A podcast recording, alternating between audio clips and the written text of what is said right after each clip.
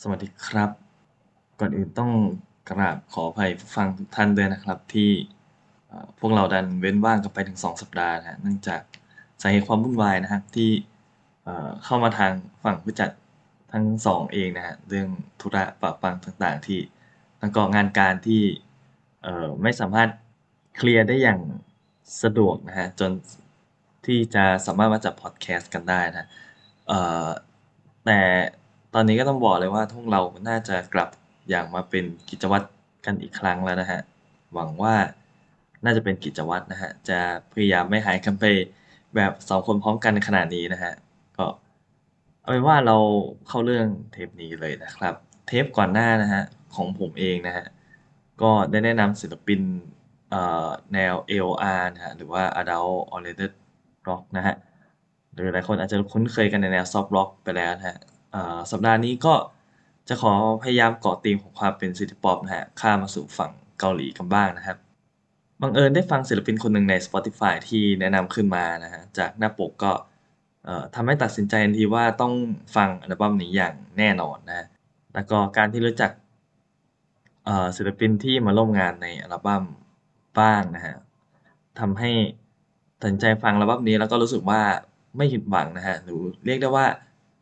เกินกว่าที่คาดหวังไปเยอะมากนะฮะ คิดว่าน่าจะเป็น Discovery of the Year ของปีของปีนั้นเลยนะฮะ นั่นคือนี่คือ City Pop ของฝั่งเกาหลีนะะที่หลายๆคนน่าจะรู้จักหลาย ๆ ศิลปินที่ทำเพลงในสไตล์นี้ของของประเทศเกาหลีบ้างนะฮะถ้าที่ผมนึกออกอย่างเร็วๆนะฮะ ก็น่าจะเป็นยูกิกะนะถ้าผมอ่านเสียงไม่ผิด แต่ครั้งนี้ผมจะมาแนะนำศิลปินที่มีชื่อว่า Bronze นะฮะ กับอัลบั้มที่มีชื่อว่า East Shore นะฮะ ในวิจารณ์สองเลทเทปนี้ครับผม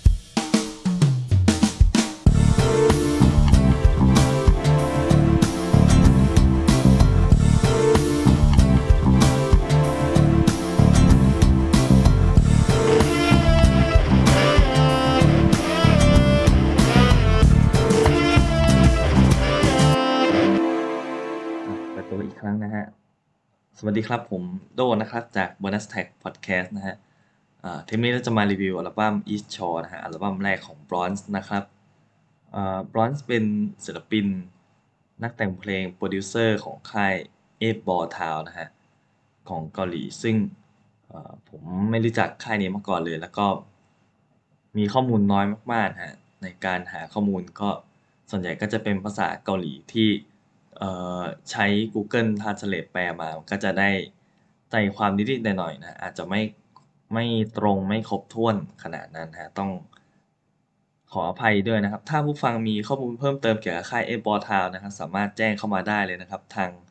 เคอมเมนต์ของเพจ หรือว่าจะพิมพ์ติดแฮชแท็กนะฮะ bonus tag podcast ใน Twitter ก็ได้นะครับ เพราะว่าเออผมก็อยากรู้มาก ๆ เหมือนกันนะฮะค่ายเอ b บอทาวนะครับ เป็นค่ายเพลงที่ ก่อตั้งขึ้นมาโดยศิลปินฮิปฮอปนะฮะที่มีชื่อว่าคิรินนะฮะตัวค่าย a b o t o w n เนี่ยอยู่ในเครือของค่าย AOMG นะฮะที่เป็นค่ายฮิปฮอปใหญ่ของเกาหลีนะฮะที่บริหารงานโดยอ่า J Park นะฮะซึ่งตัวคิรินที่เป็นเจ้าของค่าย a b o t o w n กับ J Park เนี่ยได้มีโอกาสทำความรู้จักกัน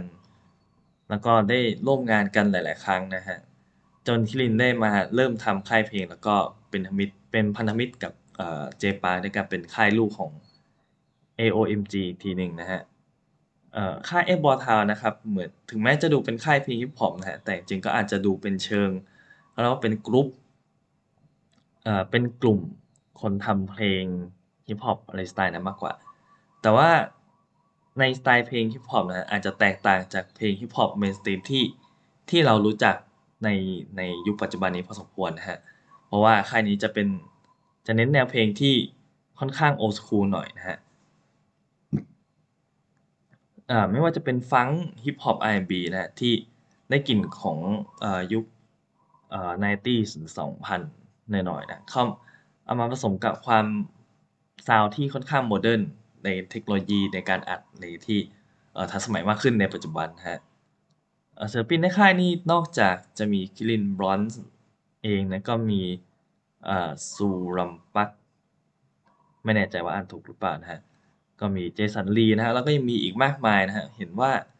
เห็นว่าในค่ายเนี่ยมี dancer ของค่ายเองด้วยนะครับมีแล้วก็ศิลปินฮิปฮอปอ่อหลายๆคนนะฮะก็ศิลปินที่น่าจะเป็นที่รู้จักในค่ายที่สุดตอนนี้นะน่าจะเป็นศิลปินที่มีชื่อว่ามิโนอิ นะฮะ เอ่อ อัลบั้ม East Shore ของ Bronze นะครับ ปล่อยออกมาในปี 2019 นะครับ มีทั้งหมด 9 เพลงกับอีก 36 นาทีด้วยกัน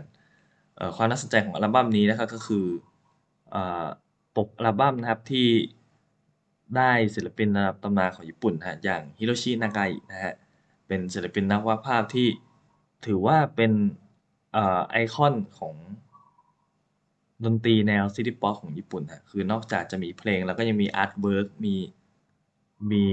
visual ต่างๆนะที่ทำให้เรารู้สึกว่าเป็น city pop มากขึ้นนะเอ่อตัวคุณฮิโรชินากาอิเนี่ยฮะเขาทำภาพปกอัลบั้มให้กับอ่าศิลปินมากมายนะฮะที่ทำให้เป็นที่รู้จักเลยคนแรกก็น่าจะเป็นทำปกของอ่าศิลปินที่มีชื่อว่าเอจิโอตากินะฮะเป็นอัลบั้มแรกของเขาที่ ชื่อว่า A Long Vacation นะฮะสามารถ search ปกดูได้นะครับ ก็จะเป็นเรียกว่าปกอัลบั้มนี้เป็นอีกหนึ่งหน้าตาของของเพลงแนว city pop ก็ว่าได้นะ คือถ้าถ้าสมมติลอง search ดูลองดูอัลบั้มปกของ Bronze หรือว่าดูปกอัลบั้มของ Eiji Otaki อัลบั้มแรกก็จะก็จะพบเลยว่า Element จะคล้ายๆกันนะฮะในเป็นลายเซ็นของของฮิโรชินากาอินะฮะ แล้วก็เท่าที่เห็นที่ตัวเขาทำปกนะก็อาจจะมี Air Supply นะฮะมีในกาล่าซองบุ๊กนะฮะมี Flamingo Sys ก็ถือว่าตั้งแต่ยุค 70 80 มาจนถึงปัจจุบันก็ยังมีการทำปกให้กับศิลปินทั้งเก่าทั้งใหม่มาเรื่อยๆนะครับ หรือว่าจะเป็น compilation Pacific Breeze นะฮะ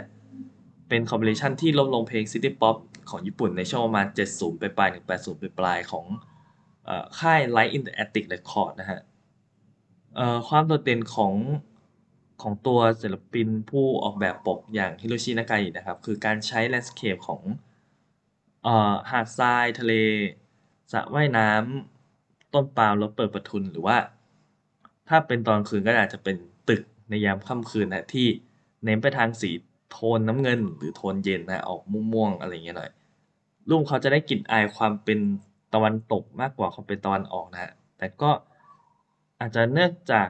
ศิลปินที่เป็นแรงบันดาลใจของเขานะครับ มาจากศิลปินสายแนว surrealism กับ pop art นะฮะจากฝั่งตะวันตกด้วยนะฮะซึ่งศิลปินอีกคนหนึ่งที่ขึ้นชื่อใน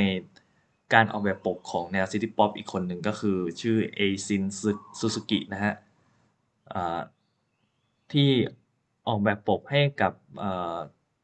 ถ้าดังสุดๆ ก็คือทัสโรยามาชิตะนะฮะในอัลบั้ม For You ปี 1982 นะฮะ ซึ่งแน่นอนเลยว่าตัวภาคดนตรีของ Bronze นะก็ได้แรงบันดาลใจมาจากดนตรีในแนวเอ่อ city pop เช่นเดียวกันนะฮะด้วยความ funk soul boogie city pop เอ่อ synth pop ในสไตล์เก่านะที่เอ่อมีความฟังสบายนะฮะ ฟังได้เรื่อยๆ sound กลองที่ที่ เอ่อได้ความกลิ่นอายความเป็นเรโทรของยุคนั้นๆนะใน sound electronic หรือว่าเป็น new wave ยุค 80นะฮะ แล้วก็การที่เป็นโปรดิวเซอร์ของ Bronze นะครับทำให้มีศิลปินมาร่วมงานกับเขา featuring กับเขามากมายในอัลบั้มนี้นะครับ ในการมาร่วมร้องเพลงหรือว่าอาจจะเป็นการแต่งเนื้อร้องด้วยนะครับ ไม่ว่าจะเป็นทั้งศิลปินฝั่งเกาหลีแล้วก็ญี่ปุ่นนะฮะ เอ่อ สิ่งที่ชอบมาก ๆ นะครับ โดยในอัลบั้มนี้นะครับ โดยส่วนตัวผมเนี่ยค่อนข้างถูกจริตกับเพลงแนว city pop อยู่แล้ว จากที่สังเกตได้ว่า เออสองเทปก่อนหน้าของผมก็พูดถึงแนว city pop ไม่ว่าจะเป็นทั้งฝั่งญี่ปุ่น หรือว่าฝั่งอเมริกาไปแล้วนะฮะบรอนเป็นศิลปินที่อ่าทำให้ผมรู้ว่าฝั่งเกาหลีก็มีการทำเพลงที่มี influence จากสไตล์นี้เช่นเดียวกันนะฮะ แต่ผมก็ไม่แน่ใจว่าฝั่งเกาหลีในช่วงยุคที่กำเนิดของของความเป็น city pop ประมาณยุค 80 เลยครับ มีการทำเพลงแบบนี้ด้วยหรือเปล่าหรือทำเพลงสไตล์นี้มากขนาดไหนนะฮะแล้วก็ถ้าสมมติในความคิดผมถ้า Bronze นะครับเป็นทำเพลงโดยการอ้างอิงจากดนตรีในยุค 80 ก็ของญี่ปุ่นเอเองนะฮะก็ถือว่าทำออกมาได้เนียนกริปนะฮะแบบว่าถ้าสมมติว่าฟังโดยที่เราไม่เรา มองแค่ชื่อโปรแล้วเราไม่ได้เซิร์ชข้อมูลมานะฮะก็จะนึกว่าอันนี้เป็นศิลปินจากประเทศญี่ปุ่นอย่างแน่นอนนะฮะโดยตัวตัวภาคดนตรีนะครับ มีส่วนผสมของความเป็นsynth pop new wave ในในเพลงช่วงแรกๆของอัลบั้มนะครับประมาณ 2-3 เพลงที่ได้ศิลปินจากเกาหลี แล้วก็เป็นศิลปินในค่าย8BallTown เองนะฮะอย่างเจสันลีหรือว่าคิรินมามาร่วมร้องด้วยนะครับ หรือว่า จะเป็นศิลปินนอกค่ายเองหรือว่าอย่างซูมินฮอลันฮะที่มาช่วยเติมเต็มในส่วนของเสียงร้องของผู้หญิงที่ทำให้เพลงมันมีการ balance ระหว่างเสียงร้องของผู้ชายกับผู้หญิงมากขึ้นนะซึ่งมันก็จะได้เพลงที่กลมกล่อมขึ้นนะฮะก่อนที่ช่วงหลังๆในอัลบั้มเราจะเจอเพลงที่ค่อนข้างนิ่มนวลมากขึ้นนะเริ่มมีการ ใช้เสียงกีตาร์ในการ lead เพลงนะ เสียงคีย์บอร์ด เสียงเบสที่เด่นชัดมากขึ้นนะทำให้เราได้กลิ่น groove ของความเป็น funk soul มากขึ้นนะฮะในอัลบั้มนี้ค่อนข้างมีหลากหลายรสชาติทั้งเพลงจังหวะจังหวะโยกสนุกสนานในช่วงแรกหรือว่าเพลงจังหวะฟังเพลินๆในช่วงกลางๆกลุ่มไหลลื่นไปจนถึงจังหวะอุ่นๆฟังนุ่มๆเหงาๆในใน ไม่ว่าจะเป็นกลางวันหรือกลางคืนก็น่าจะฟังได้ สบายได้เท่า ๆกันนะแต่ว่าถ้าพูดถึงแม้ว่าเขาจะเอา influence มาค่อนข้าง ค่อนข้างกลิ่นค่อนข้างชัดนะฮะแต่ว่าเราก็พอสังเกตถึงฟังแล้วรู้ว่ามันเขามีเอกลักษณ์ของเขาอยู่นะฮะโดยไม่ถูกกลืนจากอิทธิพลของเพลงที่เขาได้รับมานะฮะถ้าถ้าจะมองถึงข้อเสียจริง ๆ ก็อาจจะไม่ใช่เชิงข้อเสียขนาดนั้นอาจจะเป็น สิ่งที่คิดว่าเราอยากให้เขามีดีกว่า มันมันไม่ใช่ มันไม่ใช่สิ่งที่เขาเราอยากให้เขาเป็นขนาดนั้น คือเราคิดว่าแค่ถ้ามีเอลเมนต์นี้ก็น่าจะน่าจะดีขึ้นนะอะอะอาจจะไม่ไม่ใช่ดีขึ้น อาจจะทำให้เราจำได้มากขึ้นนะถ้าให้มองจริงก็คิดว่าน่าถ้าถ้าเขาได้ได้นักร้องคนหนึ่งที่ที่ถือว่าเป็น นักร้องคู่บุญของเขานะที่ทำที่จะเรียกว่าเป็นเสียงให้กับตัวเพลง เสียงร้องให้กับตัวเพลงมากขึ้นก็น่าจะสร้างเอกลักษณ์แล้วก็ทำให้ทำให้เอ่อ identity ชัดมากขึ้นนิดนึงนะแต่ว่าก็แต่ว่าก็ไม่ใช่ไม่ใช่เรื่องที่เอ่อน่าเห็นด้วยขนาดนั้นนะครับเป็นแค่ทัศนะที่ที่คิดว่า ที่ที่มองไปกับตัวบลอนส์เองนะครับผมเพราะว่าถ้าถ้าเขาได้นักร้องคู่ใจมาช่วย อาจจะสร้าง character ของเขาอย่างอย่างที่เราเห็นในใน Breakbot อะไรอย่างนี้ก็น่าจะได้นะครับเพลงที่ชอบในอัลบั้มนะครับโดยส่วนตัวของผมขอแนะนำสามเพลงนี้นะฮะเพลงแรกที่จะแนะนำก็คือเพลงที่ 4 ของอัลบั้มนะครับที่มีชื่อว่า Forget Me Not นะฮะ featuring กับจุงวูลิม นะถ้าอ่านไม่ผิดนะมีกีตาร์จากวง Aquabird นะครับเป็นวงดนตรีแนวป๊อปนะครับฟังแล้วสดใสสบายๆให้ให้ลงคล้ายๆกับเอ่อละอองฟองในยุคแรกๆประมาณนั้นนะฮะเอ่อ Forget Me Not เนี่ยเป็นเพลงที่เป็นเพลงที่มีแต่ทำนองล้วนๆนะไม่มีเนื้อร้อง เป็นเพลงที่ฟังเพลินอ่าเพลินมากๆนะฮะด้วยเสียง beat กลองที่แบบว่าเบาๆนิ่มๆนะแล้วก็ เลี้ยงด้วยเสียงกีตาร์เมโลดี้สวยๆ ทั้งเพลงนะฮะด้วยการโซโล่เป็นกีตาร์นี่ถือว่าเป็นตัวชูโรงของเพลงนี้เลย ซึ่งก็คิดว่าน่าจะเป็นของฝีมือของจงวูลิมเนี่ยนะครับก็ได้ได้ไว้แบบว่าอารมณ์ขับรถเล่นชิวๆนะเปิดหน้าต่างรับลมยังไงอย่างนั้นนะเปิดระหว่างทำงานก็ฟังได้เรื่อยๆ อย่างไม่มีอะไรรบกวนนะฟังทำงานเพลินๆไปนะฮะ เหมือน low fi for study อะไรประมาณนั้นนะ ฟังเพลินๆอย่างนั้น แล้วก็ได้ลงความเป็นซีรีส์ป๊อปแบบกินอายแรงมากๆนะครับ ก็เลยเป็นเพลงที่ชอบมากๆในอัลบั้มนี้ครับ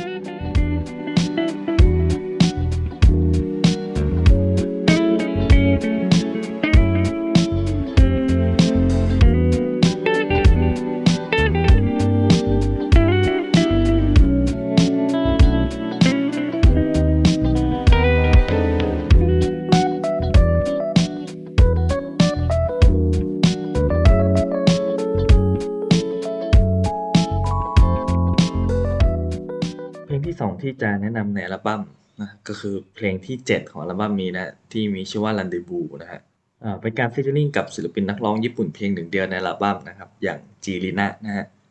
เอ่อที่หลายคนน่าจะเคยได้ยินชื่อจากเพลง Number One ของ t o f u Beat นะฮะที่เธอได้ไป featuring ฝากเสียงร้องเอาไว้นะฮะแล้วก็หลังจากนั้นก็ทำเพลงออกมาของตัวเองนะฮะในรูปแบบแนว R&B Neo Soul Hip Hop นะฮะที่ก็อ่าติดหูไม่แพ้กันนะ ในเพลง Rendezvous นะครับอ่าเป็นเพลงจังหวะกลางๆกึ่งช้าๆนะฮะ ก็เหมือนกับเพลงที่แนะนำไปในเพลงที่แล้ว แต่ว่าเป็นเพลงที่ค่อนข้างมีเอลเมนที่หลากหลาย แล้วก็เอ่อซับซ้อนกว่านะฮะด้วยลายเสียงซินเสียงเบสกีตาร์มีเสียงเครื่องเป่าด้วยนะฮะ แล้วก็เสียงกลองเป็นซาวที่ที่ใช่ที่ถูกต้องนะฮะ เป็นซาวแบบคลีนที่ฟังแล้วก็นึกถึงไว้แบบยุค 80 นะฮะ ก็ จิรินะก็มาร้องด้วยสไตล์แบบ R&B นิ่มๆนะฮะ พร้อมกับเนื้อร้องเอ่อเป็นภาษาอังกฤษผสมญี่ปุ่นนะฮะ เป็นเป็นเพลงที่เชื่อมความสัมพันธ์ระหว่างญี่ปุ่นเกาหลีได้ดีนะฮะสำหรับผมคือพอตอนแรกที่ที่เจออัลบั้มนี้นะก็ลอง search ตัว song list ในอัลบั้มก็เจอว่ามีเพลงนี้นะเป็นเพลงแรกที่ผมหมายตามว่าจะฟังเพราะผมรู้จักจิรินะ แล้วก็ได้ฟังเพลงของเธอมาก่อนหน้านี้แล้วนะฮะ แล้วก็เป็นเพลงที่ทำให้ผมรู้สึกว่ามีเพลงใน city pop ของประเทศเกาหลีเนี่ยเริ่มน่าสนใจแล้วก็อยากค้นค้นค้นขวายนะฮะมาเพิ่มเติมฮะเป็นเพลงเอกในอัลบั้มของผมสำหรับส่วนตัวนะฮะที่ตื่นเต้นในครั้งแรกที่ได้ฟังเลย Drive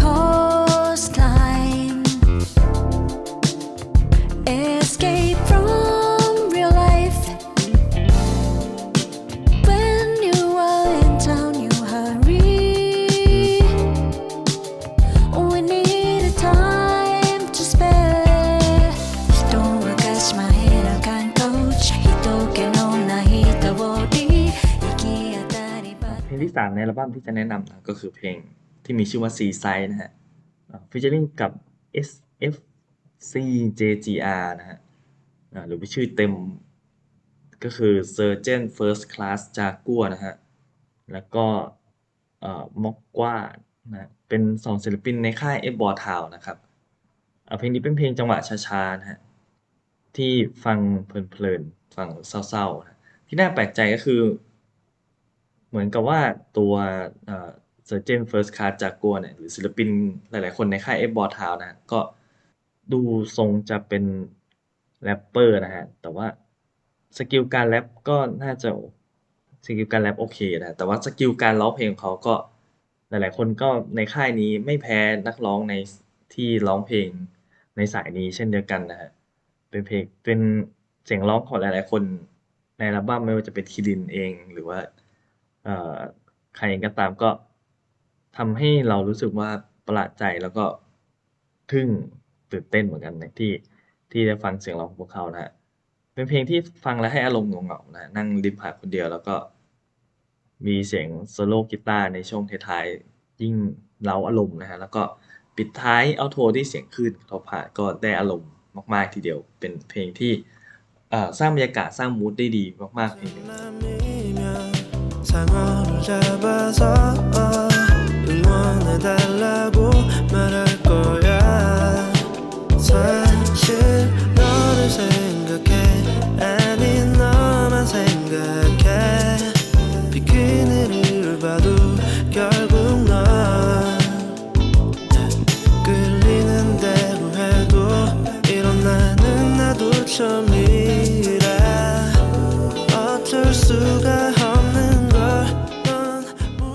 สรุปแล้ว Bronze อัลบั้ม East Shore นะครับ เป็นอัลบั้มที่สำหรับคนที่ชอบสายซิตี้ป๊อปก็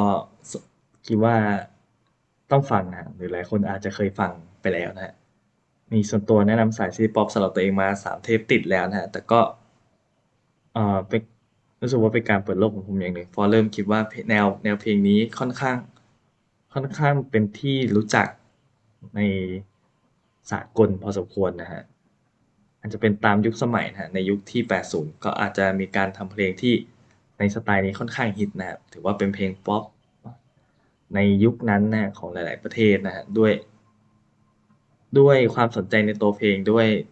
ความนิยมนะฮะของดนตรีในช่วงนั้น ๆ นะฮะแล้วก็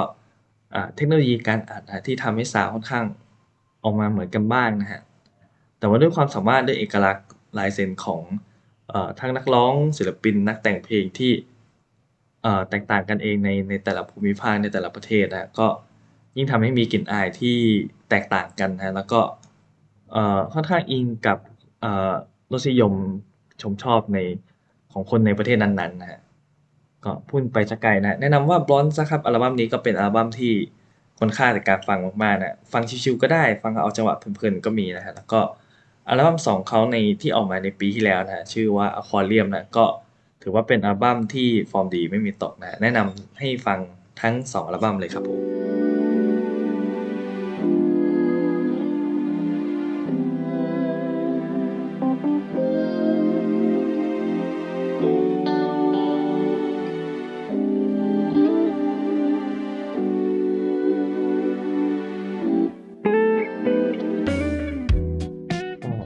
ดิมเช่นเคยนะครับ ฝากฝากท้ายขายของ เปิดท้ายขายของสิฝากขายเปิดท้ายขายของนะครับ ช่วงนี้ก็อย่าลืมติดตามนะครับในการวิจารณ์ส่ง late นะก็น่าจะออกทุกวันศุกร์นะฮะติดตามกันได้ในในช่องทาง music streaming ต่างๆนะฮะเอ่อรายการหลักก็อาจจะต้องรอกลับไปก่อนนะฮะขออภัยในช่วงนี้ที่เอ่อเกิดความเขาเรียกว่าอะไร มีปัญหาทางเทคนิคนะ แล้วก็ด้วยตารางเวลาที่ จริง ๆ มันตรงกันแต่ว่าเรียกว่าอะไร ความยากในการระยะไกลมันค่อนข้างลำบากด้วยอุปกรณ์เอยหรือว่าต่างๆ อุปกรณ์ต่างๆเนี่ยในในการในการอัดนะพบว่ามันค่อนข้างยากประมาณหนึ่งที่จะคุมให้ให้การอัดออกมาครบถ้วนสมบูรณ์ได้นะฮะ แต่ว่าก็สามารถติดตามกันได้ในขับเฮานะครับ ก็ทุกวันเสาร์นะครับ ประมาณสามทุ่มในช่วงนี้ก็ เรียกว่าถ้าในช่วงโควิด น่าจะมีการจัดกันไปยาวๆนะครับกับ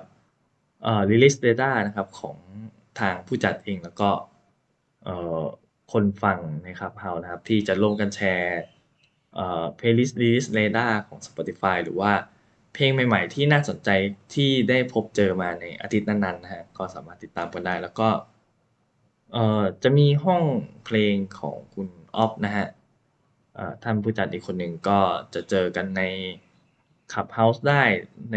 ทุกๆวันธรรมดาฮะแล้วแต่การจัดไม่แน่ใจแล้วแล้วแต่ความสะดวกของของคุณออฟเองนะครับ แล้วก็ติดตามช่องทางโซเชียลได้นะครับเอ่อ Facebook Bonus Tag Podcast นะเอ่อ Twitter bonus tag th นะฮะ แล้วก็ติด hashtag bonus tag podcast เพื่อพูดคุยหรือว่าแนะนำเพลงหรือว่ากลด่าชื่นชม หรือว่าต้องการจะเล่นมุกตลกอะไรก็ได้ก็พิมพ์ hashtag นั้นได้นะครับ ก็เดี๋ยวจะมีคุณออฟที่เป็นแอดมิน